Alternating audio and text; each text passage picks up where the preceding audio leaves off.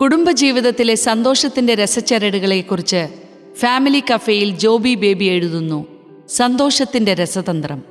കൂടുമ്പോൾ ഇമ്പമില്ലാതെ പോകുന്ന ഒരുപാട് കുടുംബങ്ങളുണ്ട്. കാര്യം നിസ്സാരമായിരിക്കാം. പക്ഷേ ഗുരുതരമായ പ്രശ്നങ്ങളിലേക്ക് അത് നയിക്കപ്പെടുന്നു. ഒരിക്കൽ സൈക്കോളജിസ്റ്റായ സുഹൃത്ത് ഒരു അനുഭവം പങ്കുവെക്കാനിടയായി അദ്ദേഹത്തെ കാണാൻ ഒരു സ്ത്രീ വന്നു. ആ സ്ത്രീ വീട്ടമ്മയാണ്.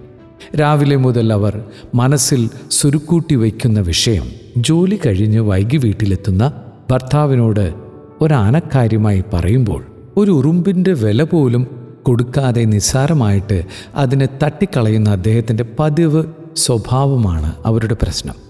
പിന്നീട് അത് പിണക്കമാകും വഴക്കാകും. അതിന്റെ പേരിൽ രാത്രിയിൽ ഉറക്കം വരാതെ കിടക്കുന്ന സമയത്ത് അടുത്തു കിടക്കുന്ന ഭർത്താവ് സുഖമായി കൂർക്കം വലിച്ച് ഉറങ്ങുന്നുണ്ടാകും.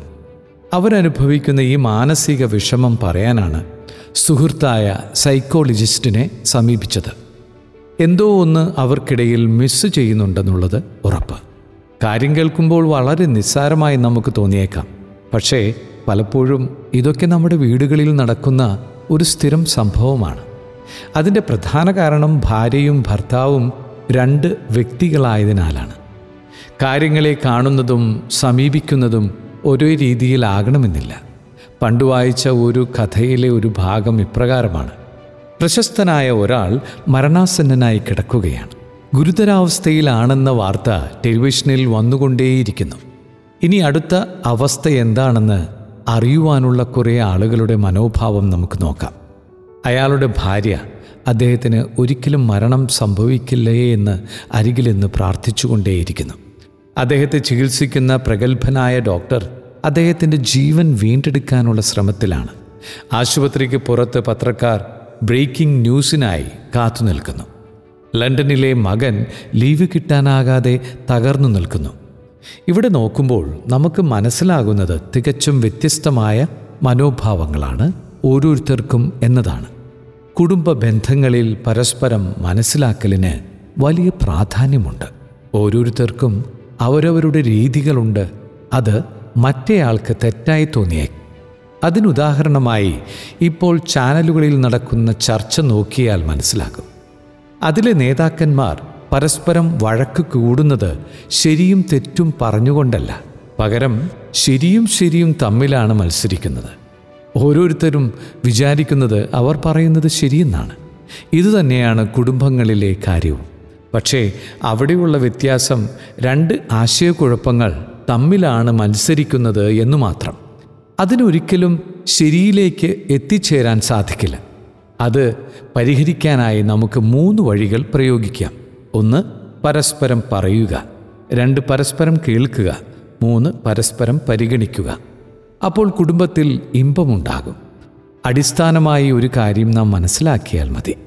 നൂറായിരം പ്രശ്നങ്ങളെ നേരിട്ടും പരിഹരിച്ചും പരിഹരിക്കാനാകാതെയും ഒക്കെയാകും വീട്ടിലേക്ക് ഭാര്യയോ ഭർത്താവോ കടന്നു വരുന്നത് പലതരത്തിലുള്ള മുഖം മൂടികൾ അണിഞ്ഞുകൊണ്ടാകും അന്ന് പല സാഹചര്യങ്ങളെയും അവർ നേരിട്ടത്. ആ മുഖം മൂടികളെല്ലാം വീടിനു പുറത്ത് ചെരുപ്പ് അഴിച്ചു വയ്ക്കുന്ന കൂട്ടത്തിൽ അഴിച്ചു വയ്ക്കുക. മുഖംമൂടി ധരിക്കാനുള്ള ഇടമല്ല വീട്. അവിടെ ഒറ്റ മുഖം മതി. സ്നേഹത്തിന്റെ മുഖം. കാരണം സ്നേഹമാണ് ജീവിതത്തിന് അർത്ഥം നൽകുന്നത്. സ്നേഹമാണ് തളിർക്കുകയും പൂക്കുകയും ചെയ്യുന്നത്. സ്നേഹമാണ് സന്തോഷമായി മാറുന്നത്. ഒരിക്കലൊരു ശിഷ്യൻ ഗുരുവിനോട് ചോദിച്ചു ഗുരു അങ്ങ് എപ്പോഴും സന്തോഷവാനായിരിക്കുന്നതിന്റെയും അങ്ങയോടൊപ്പമുള്ളവർ എപ്പോഴും സന്തോഷവാന്മാരായിരിക്കുന്നതിന്റെയും രഹസ്യം എന്താണ്? ഗുരു ചിരിച്ചുകൊണ്ട് പറഞ്ഞു ഏതൊക്കെ ചുറ്റുപാടുകളിലാണെങ്കിലും എന്തെല്ലാം പ്രശ്നങ്ങളുണ്ടെങ്കിലും ഞാൻ സന്തോഷവാൻ ആയിരിക്കണോ? ഇല്ലാത്തവനായിരിക്കണോ? എന്ന് തീരുമാനിക്കേണ്ടത് ഞാൻ തന്നെയാണ്. അവിടെ ഞാൻ സന്തോഷത്തെ തിരഞ്ഞെടുക്കുന്നു. അതോടൊപ്പം തന്നെ എന്നോടൊപ്പം ഉള്ളവരും സന്തോഷമുള്ളവരാണെങ്കിലേ എന്റെ ഉള്ളിലെ സന്തോഷം നിറയുകയുള്ളൂ എന്നതിനെക്കുറിച്ച് ഞാൻ ബോധവാനാണ്. അതാണ് സന്തോഷത്തിന്റെ രസതന്ത്രം. ഇപ്രകാരമുള്ള രസമാണ് നാം നമ്മുടെ വീടുകളിലും നിറയ്ക്കേണ്ടത്. കുടുംബങ്ങളിൽ നമുക്ക് പരസ്പരം സ്നേഹിച്ചും പരിഗണിച്ചും തുറന്നു സംസാരിച്ചും ക്ഷമിച്ചും കൂടെ തന്നെയായിരിക്കാം അങ്ങനെ സന്തോഷത്തിന്റെ രസതന്ത്രം നമ്മുടെ ലൈഫിന്റെ വിജയമന്ത്രമാകട്ടെ.